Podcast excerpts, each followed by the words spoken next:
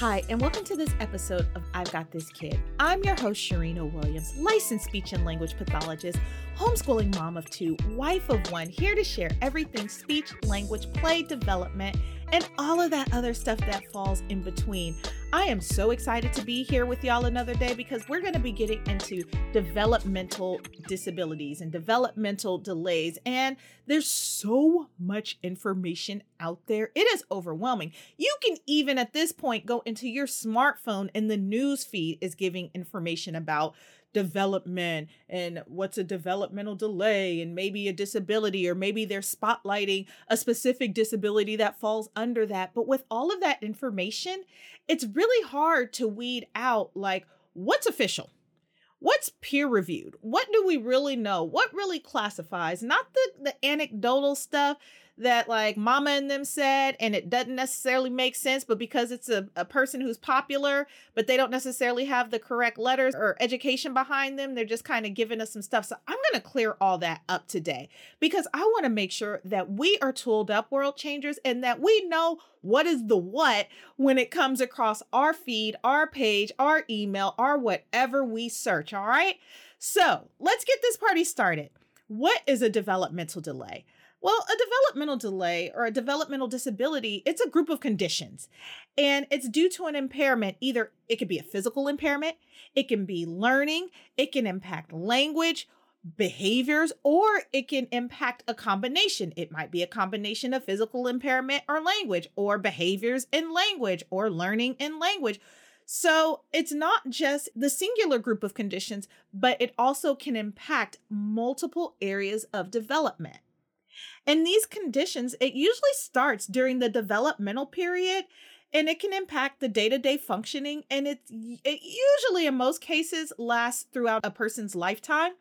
And you'll be able to fact check me on this because everything that I'm talking about today will be in my show notes. So, my definition, the one that I like the best after I looked at a bunch, I liked CDC's definition the best because it was clear, it was thorough, it gave good information, and they're usually pretty credible and they're a research based institution. And everything that they do is driven by research, which makes me feel a little bit better because then I know that they got a pool of people and actually like took the time to classify what this means. And so I know you might be scratching your heads and thinking about, well, what's the developmental period? I heard you say developmental period does that mean like from the time the child comes out all the way to 18? Does that mean from 18 to the time that they expire? Like, what does that mean? Well, when we look at development, we expect different things to happen from the time that sugar comes out of the belly. And we expect for different milestones to be hit, whether that is a physical milestone, whether that is a learning milestone, whether that is a behavioral or a social milestone, or a language milestone.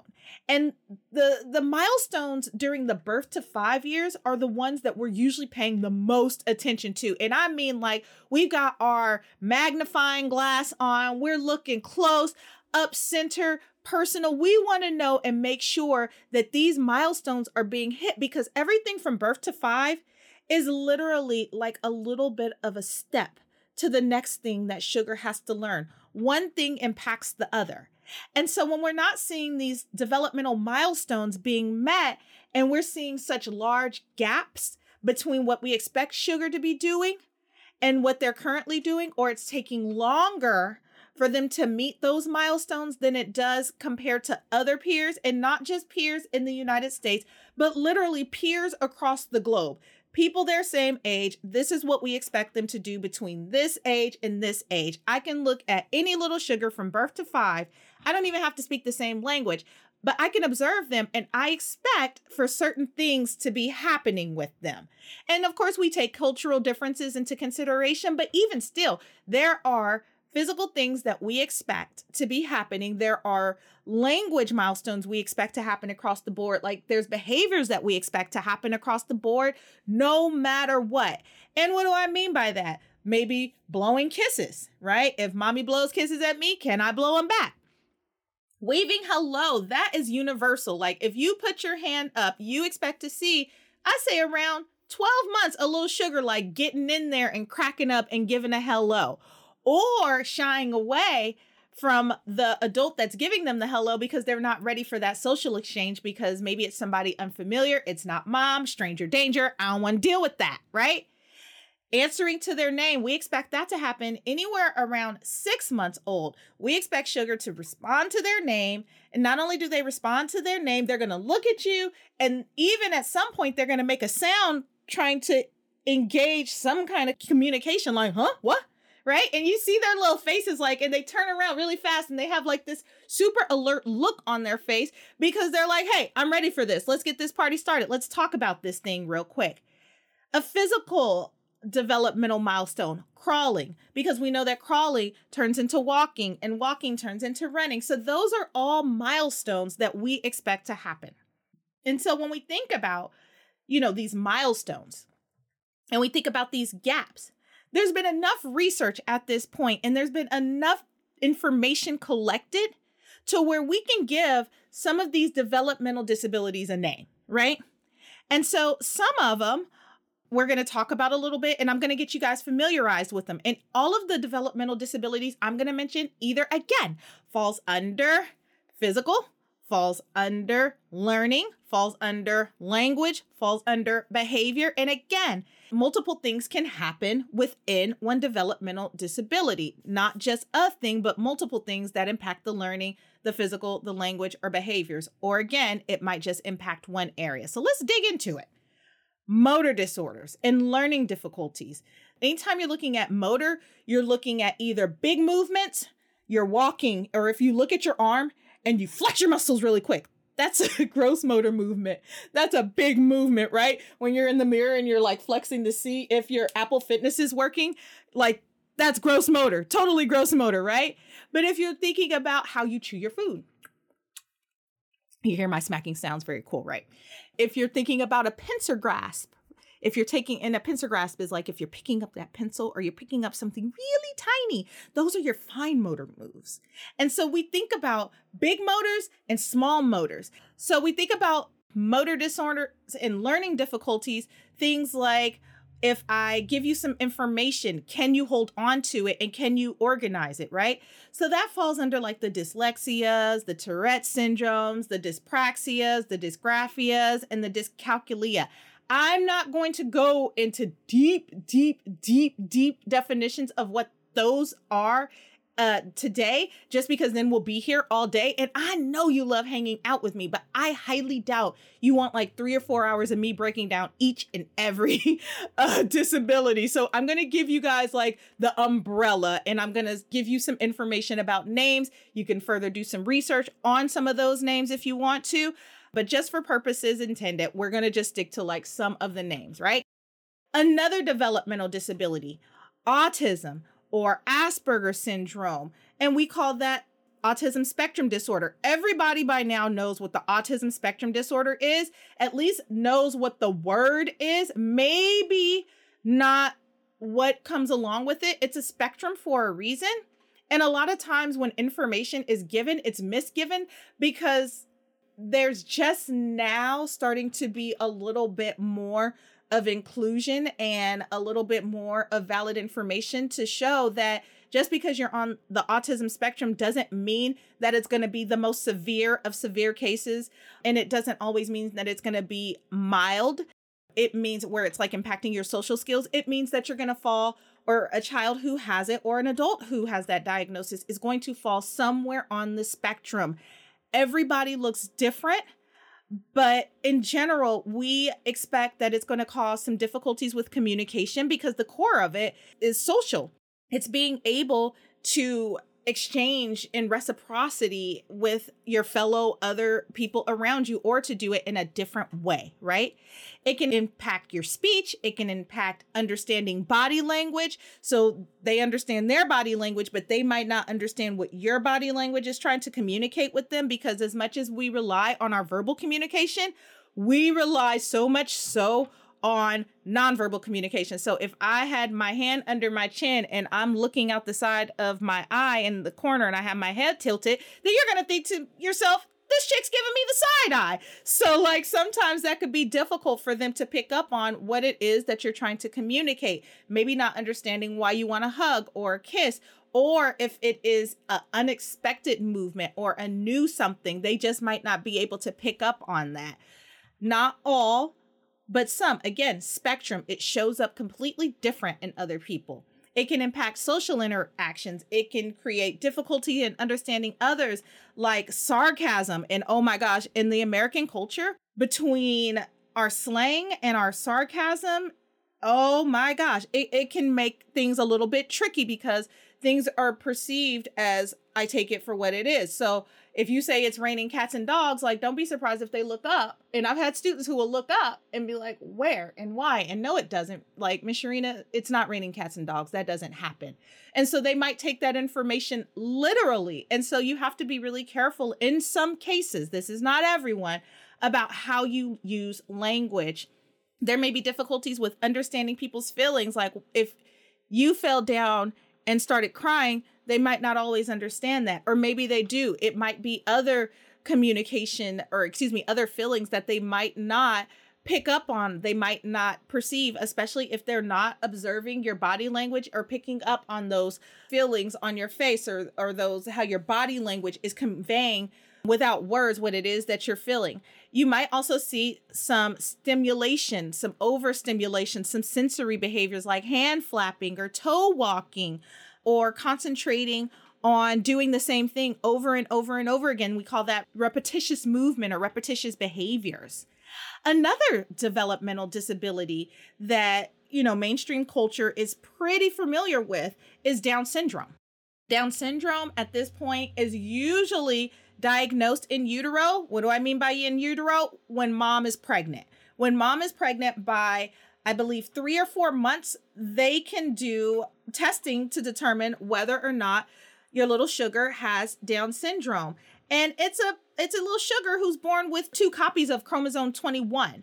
And this extra copy of the chromosome, it can impact the brain, it can impact the body, it can cause physical and mental challenges for the sugar. And again, that can even be a spectrum on where a sugar lies with their level of severity with Down syndrome. So I've talked about my niece before, and we found out early on that she had a diagnosis of Down syndrome.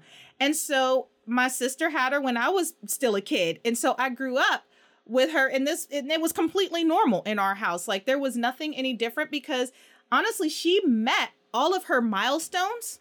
The only thing that was really, I think, different was that it was difficult to understand some of her speech because her tongue was enlarged, which is a characteristic of Down syndrome. Like they have enlarged tongues, so it makes speaking sometimes difficult to understand. And her rate of speech is fast. And so sometimes you have to slow her down in order to understand what she's saying. But as far as like meeting her developmental milestones, she absolutely met most of her developmental milestones like pretty spot on.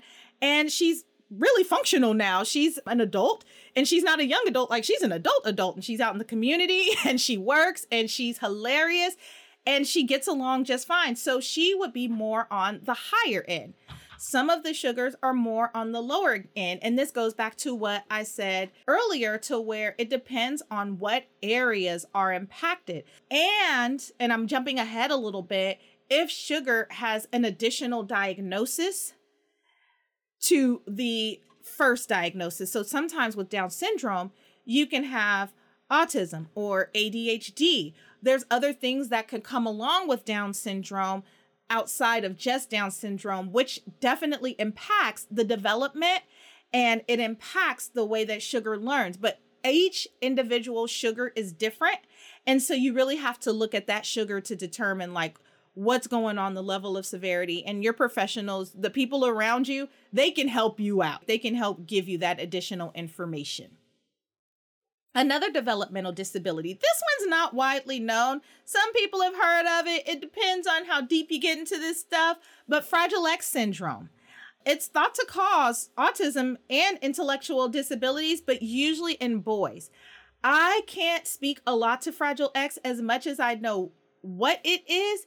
I just haven't experienced it enough to speak intelligently to it. And so I'm going to leave it alone because that's wise. It's not wise to talk about things you don't know. It's better to get the information and then come back. But I do know that that is a developmental disability, and not too many of those cases have landed in front of my desk and, and in front of me in clinic. And so I don't have a whole, whole lot to speak on it except to say that yes, it is a developmental disability. It exists it ha- it has a link between it and autism and other intellectual disabilities, right? Pervasive developmental disorder, we call that PDD NOS. And in the past, that would be grouped together with autism. But it's been kind of put into its own category. It used to be called high functioning autism, but it really is PDD. And it really impacts the social.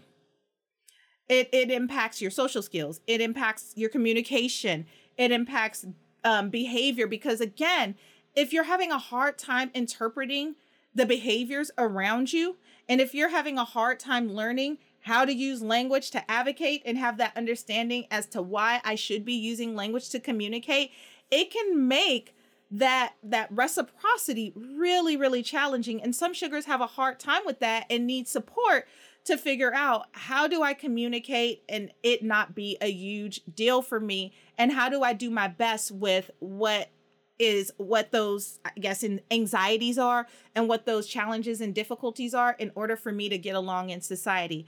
A lot of times these sugars, everything else the learning, the physical and the language itself, like learning language itself is pretty okay. It really does come down to how do I use this language to communicate? Because that's two different things. Your language is the stuff that you understand, and the language, the vocabulary that you use in order to express yourself. But if you're having a difficult time taking that next step in using that language to communicate or talk to others, then there can definitely be some social and behavioral challenges that come along with that.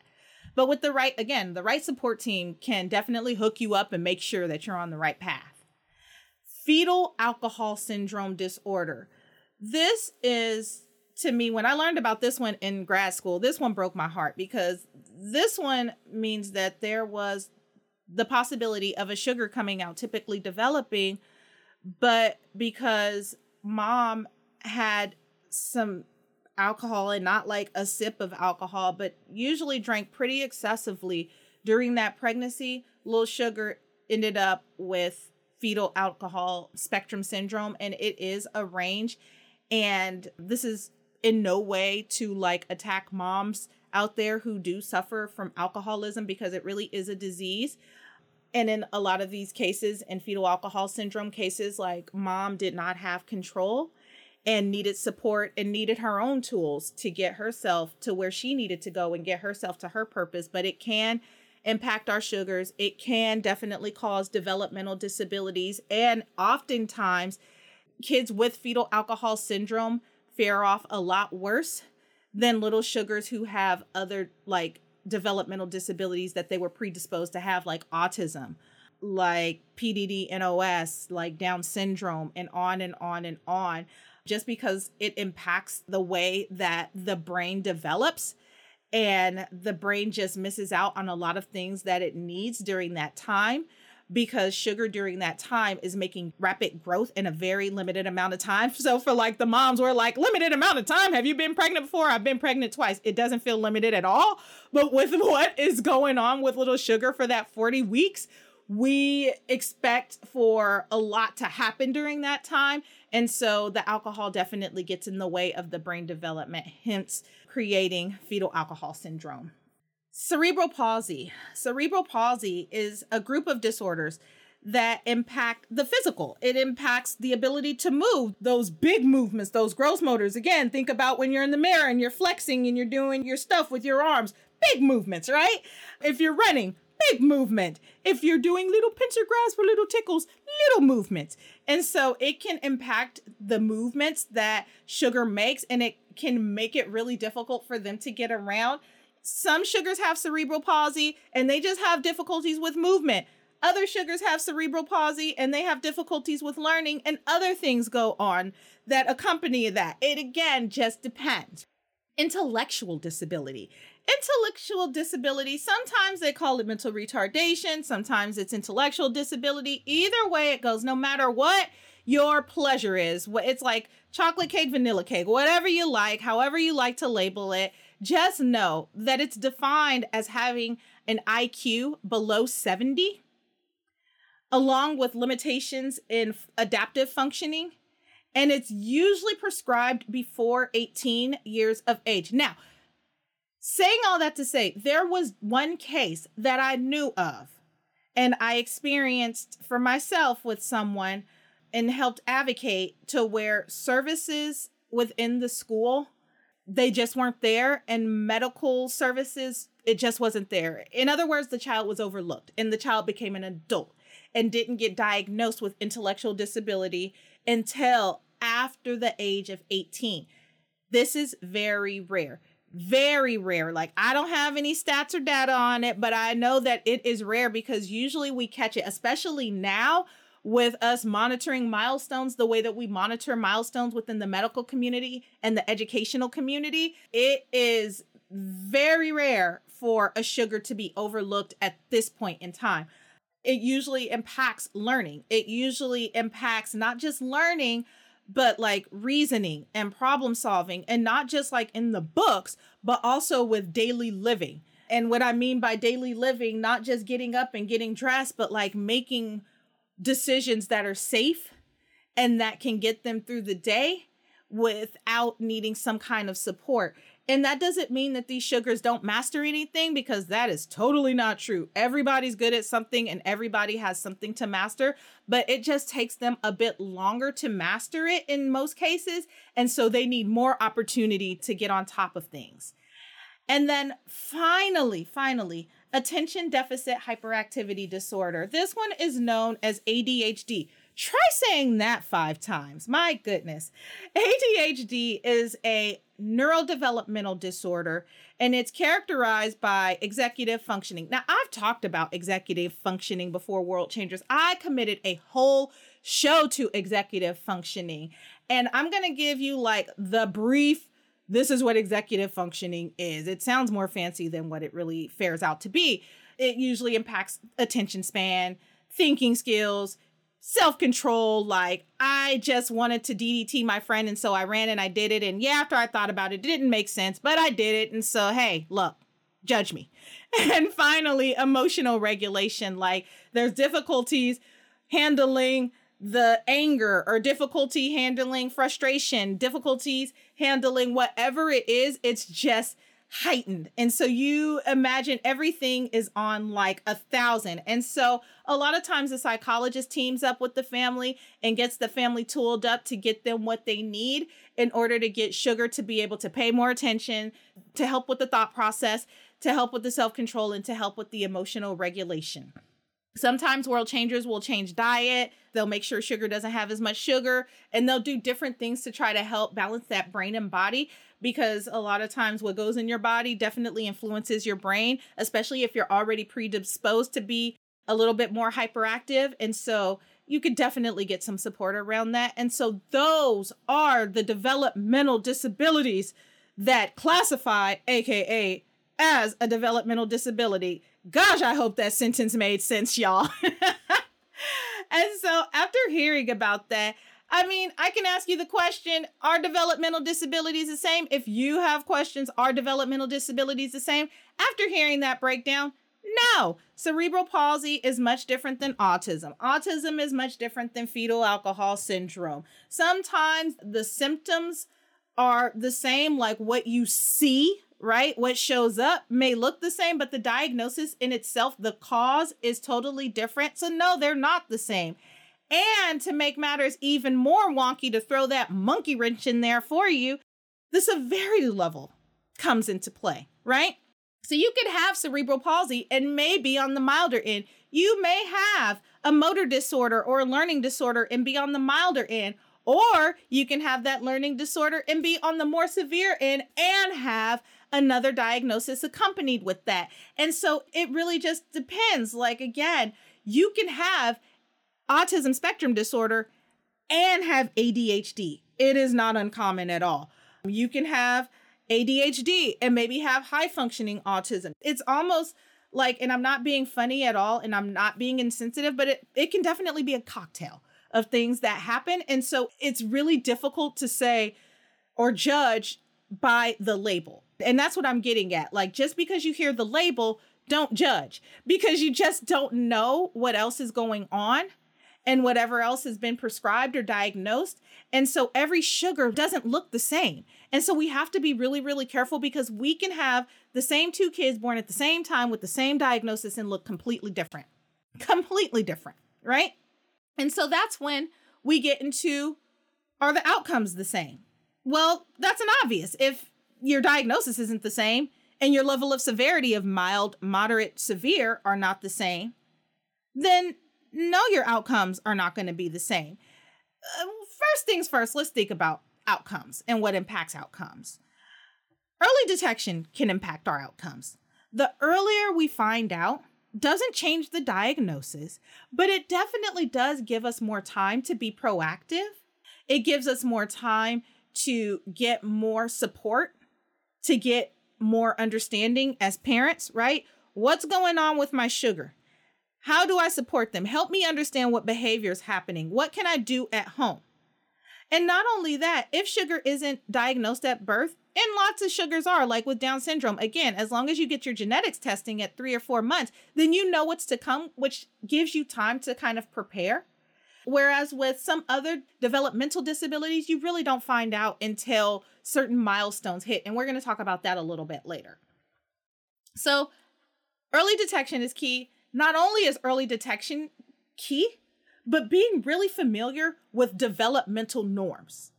Every sugar is going to grow and they're going to develop and they're going to do something different. We expect in most cases for sugar from day one to week 10 to do something different, from week 10 to week 20, from week 20 to week 30, and on and on and on, right? We expect our sugar from age one to age two to do something different. But we need to make sure within that that they're following certain norms and certain expectations and certain milestones are being met. And so we really want to know what's expected. Does it fall on the lower end? Is it on the higher end? What what's even on the higher end, right? We want to know this stuff because it'll give us a gauge and it'll give us a comparison tool, right? Maybe sugar was a walker at 8 or 9 months but didn't necessarily start talking until 13 months or 14 months. So that tells us something already. Gross motor, moving, that's their thing. Speaking and talking may not be their thing right now, or the body was focused on one thing over the other. There's a bunch of different reasons, but we need to make sure that we know what's expected. What should my little sugar be doing? And going back to are the outcomes all the same? No, once again. Why? Because early intervention with the right team is going to tell you so much. Like it's going to predict your long term outcome, right? Is your team getting you involved? Do you understand what is occurring? Do you know how to connect with your sugar? Not just connect with your sugar, like, yeah, I know how to get them things. I know how to give them hugs. I know how to play tickles. But, like, no, do you know how to connect with your sugar to help support the gaps in development? That's what I mean, right? Can you do it in a fun way? Can you do it in a fashionable way that works for your team, right? Are you getting that? If you're not getting that, then you need to start asking some deeper questions. The earlier that you involve yourself in the process, the better the outcomes, right? Because you don't want to rely so much on your team to the point of where it's the end all be all and you can't do what they do because what if they decide to up and move? What if you decide to up and move? Life changes, life happens. What if a pandemic happens? Huh? and you don't get, and your team's not around for some time until the world figures out how to safely be in community with each other. These things happen, right? They really happen. We've learned that the last two years. And so, not only is understanding like developmental norms important, but also knowing how to be sugar's biggest advocate, right? And so that goes into I've had world changers come into my office and they are involved from day one. They're contributing as much as they can contribute. They're supporting, they're changing what they need to change, they're making it work for them. And I see little sugars benefit from that. Whereas on the other hand, when I have world changers who may be a little bit sluggish in accepting the diagnosis, and that stuff takes time, or maybe a little bit sluggish in carrying over goals or trying to make things work for them or doing things or just still in a place to where the you know acceptance is key. What can i do usually comes after acceptance but if we haven't gotten to acceptance then it's really hard to make any changes or if we get to a place to where we lament so much to the point of where we can't see past the diagnosis and see sugar for who they are in the end at the end of the day they're the ones who don't benefit from you being their advocate. Like they really really need you. And so this is where like your resilience world changer really kicks in. Like resilience is key. I was reading that somewhere the other day about like resilience and the ability to just get up and that's literally what has to happen in these cases especially if you got a diagnosis later down the line to where you really have to get past acceptance fast or be working on acceptance while working with your sugar to get them where they need to go. Because again, the earlier we can get in there, the earlier we can accept, the earlier we can get the right team on board, the better the outcome is for your sugar. So don't take that for granted, world changer. That was not in the show notes. So I'm wondering who that was for. And if it was for you, email me and tell me if I can help you out at questions at I've got this kid.com. Next question Is it appropriate to experience increased stress? World changers, oh my gosh. So, in addition to homeschooling, I'm also working on my clinical doctorate. And guess what I'm working on? Parent stress. And parent stress, is there a relationship between parent stress and expressive language delays? And the verdict is yes, there's going to be increased stress, right? Parenting is stressful. Bringing home a new person after you've carried that person for 40 weeks around and all of a sudden they're hungry all the time. If you're nursing, if you're a nursing parent, you have to, you know, become the primary source of feeding. If you are used to sleeping a full eight hours, you know, and all of a sudden that is being rocked by every two or three hours or some kind of crazy new sleep schedule, that's stressful. Tell me that's not stressful. Even if you are the best parent or you have the best schedule and you and your spouse have this whole system in place, the idea of something interrupting your norm is going to cause some kind of stress. It is insanity to think that it's not going to cause some kind of stress, right? So from birth to three, especially when you hit that, you know, 24 months and they're all of a sudden now about everything, OMG, right? So that can be stressful in and of itself. Any kind of adjustment is going to be stressful, but there is peer reviewed research out there that says, hey, for some parents who have children with a developmental diagnosis, they are going to have increased stress. For some world changers out there who have a sugar with a developmental diagnosis, there's going to be no stress. Some stress, no stress. No stress, some stress. It depends on who you are, what's going on. Are there other factors going on? Are there life factors going on? there's going to be some stress. But let's all agree that just in general, as soon as you bring that little sugar home, typically developing or atypically developing, there's going to be stress. Now, what the research does say, I can say this, and I can attest to this because I've read enough of it, y'all, is that world changers who have sugars with a diagnosis of Down syndrome report less stress. And they argue that it's because, well, they had preparation to wrap their minds around it, right? they they totally had that time to wrap their minds around hey my sugar is going to come out and developmental milestones are going to look different for them. But i have this team this medical community i have all these people around me who are going to support me and help me early on to get me ready for this. I can wrap my mind around this. Whereas if you have the sugar who comes out and then around 12 months you start noticing something don't look right something don't feel right. They're not responding to their name. They're not saying mama dada. They're not babbling. They're not responding to anything. It takes a lot to get their attention. It does this, it does that. Like all of these things are unloading, right? Maybe they're not walking. Maybe they're not crawling. Maybe they're just, you know, not paying attention. Maybe they're just, you know, the face is flat and you're in their face and you're trying to goo goo gaga and laugh with them and they're just not having it, right? That's different. There's going to be a different level of stress around that because you expected sugar to be typically developing. Everything else was fine, right? Medically, they were fine. They hit some milestones, but all of a sudden you have this team of people saying, hey, stuff ain't right. And so, yeah, I expect you to have some increased stress because then there's going to be all these questions that you have not had the benefit of the rest of your pregnancy and that time to kind of fizzle out like, okay, what does this mean?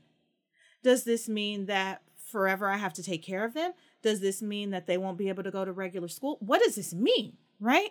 And so that's why it's so important going back into the outcomes and the level of severity, understanding what all that means, but most importantly, understanding who your sugar is and where those gaps are. Doesn't mean they're not smart in some areas because I get a lot of that. Well, sugar is smart. Of course, they're smart because everyone is good at something in some way. I want them to be, I do.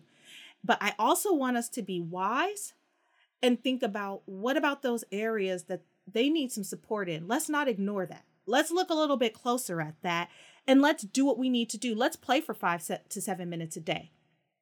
Let's pay attention to the, that report that they gave me that I don't understand and let me ask some questions.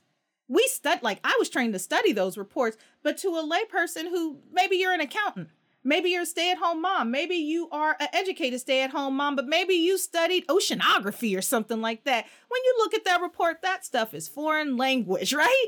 And so just make sure that you understand those reports. Make sure that you understand what's there. World changer. Now is not the time to pretend like something isn't happening when it really is. I want you to be tooled up. That's why I come here and I talk to you guys and I tell you guys the real because you know what? We don't always get the luxury of what's really going on. And I want you guys to be in that place to know, hey, this is going on.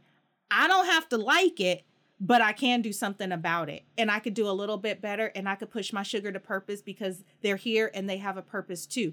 So, how do you become proactive? By what I just said. Also, know that you're not alone. There's other people out there who feel the way that you do. You're not an island. They're scared. They may be uncomfortable. They may be in denial. It's all of these things are normal. Anytime you find out information contrary to what you thought it was going to be, it's not going to be fun. It's just not. But if you're in that place and you're like, I already knew, I'm comfortable with it, what do I do? I know I'm not alone. I got my community. What's next?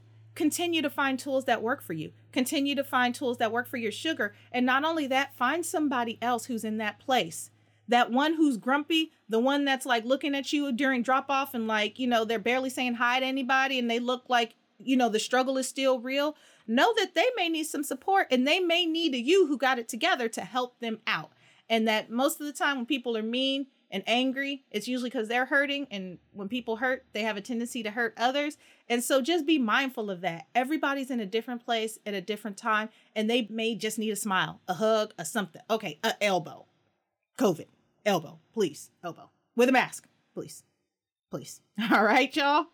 World changers you know what? Tooling you guys up is one of my favorite things to do. And again, that is the premise of this show is for us to get the stuff that we may not get during the IEP at the doctor's office, in the preschool meeting, wherever it is that we are. That's the point of this. So you guys continue to send me questions at questions that I've got this kid.com because there's no such thing as a silly question, just an unanswered question.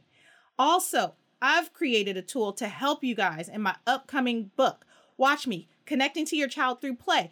Man, it is important for us to know not just the diagnosis and what, you know, the goal is, but also like, how do I go home and do stuff that makes sense for me and makes sense for my sugar? And how do I establish play when maybe they don't want to play with me? Maybe they don't want to do with me. Maybe I don't know how to play with them. Maybe I don't want to play with them. Maybe their behaviors is, is kind of like getting me, it's turning me off. That's a real thing. It happens, right? Everyone brings something to the relationship, whether it's positive or not so positive, but we have the power to change it. And that's the point of this book is for us to have the power to take something, to change it, and to make it work for us. So I'm tooling you guys up via book, y'all. So research has shown again and again and again and again that to increase your parent child relationship, to increase the language skills, to increase play skills, to increase the attention and the focus and the vocabulary and the social skills is literally through play. And I don't even require a lot of time. I'm not asking for an hour of play. I'm usually asking for five to seven minutes of play, just consistency to go along with it. And I'm going to spell out how to you in this book. I also provide practical tips and tools that you can use immediately to increase healthy interactions and development. So, you, what you can do right now, as soon as you're done listening to this episode, is sign up on the interest list below so you could get special insider pricing before it hits the public because it's coming, y'all. We're coming gunning. I've been talking about it. We're ready for it. We're gunning. We're getting our little last few I's dotted and T's crossed, and we're coming for you. And I want you guys to be tooled up. That's why we do this. World changers, no matter where you fall. Again, there is something that you can do to move forward. Whether you want to know more about your sugar's diagnosis, whether you want to gain more skills to support your sugar, I'm here for you. So check out my website at I'vegotthiskid.com. Connect with me for support, for coaching, for guidance, and generally an extra set of hands to become the best world changer that you could possibly ever be. Because, hey, nothing feels good like success, right? And we got to try in order to be successful. Everything I've mentioned today is in the show notes below. Do not miss that. Y'all know I'm going to say it time and time again. I am not a plagiarist. So go ahead and look at those links. I've got the CDC down there. I've got some Wikipedia down there. I've got some stuff down there just again to get us tooled up just to get you some information. Do not be an island, do not be a stranger, but also find that balance. Don't overwhelm yourself with so much information. Don't overwhelm yourself to the point of where you just put yourself in a corner and you're just ready to fall apart. Find that balance. Get educated, but get proactive, okay? All right, y'all, we're in this together. So until the next time, I'll see y'all. Take care.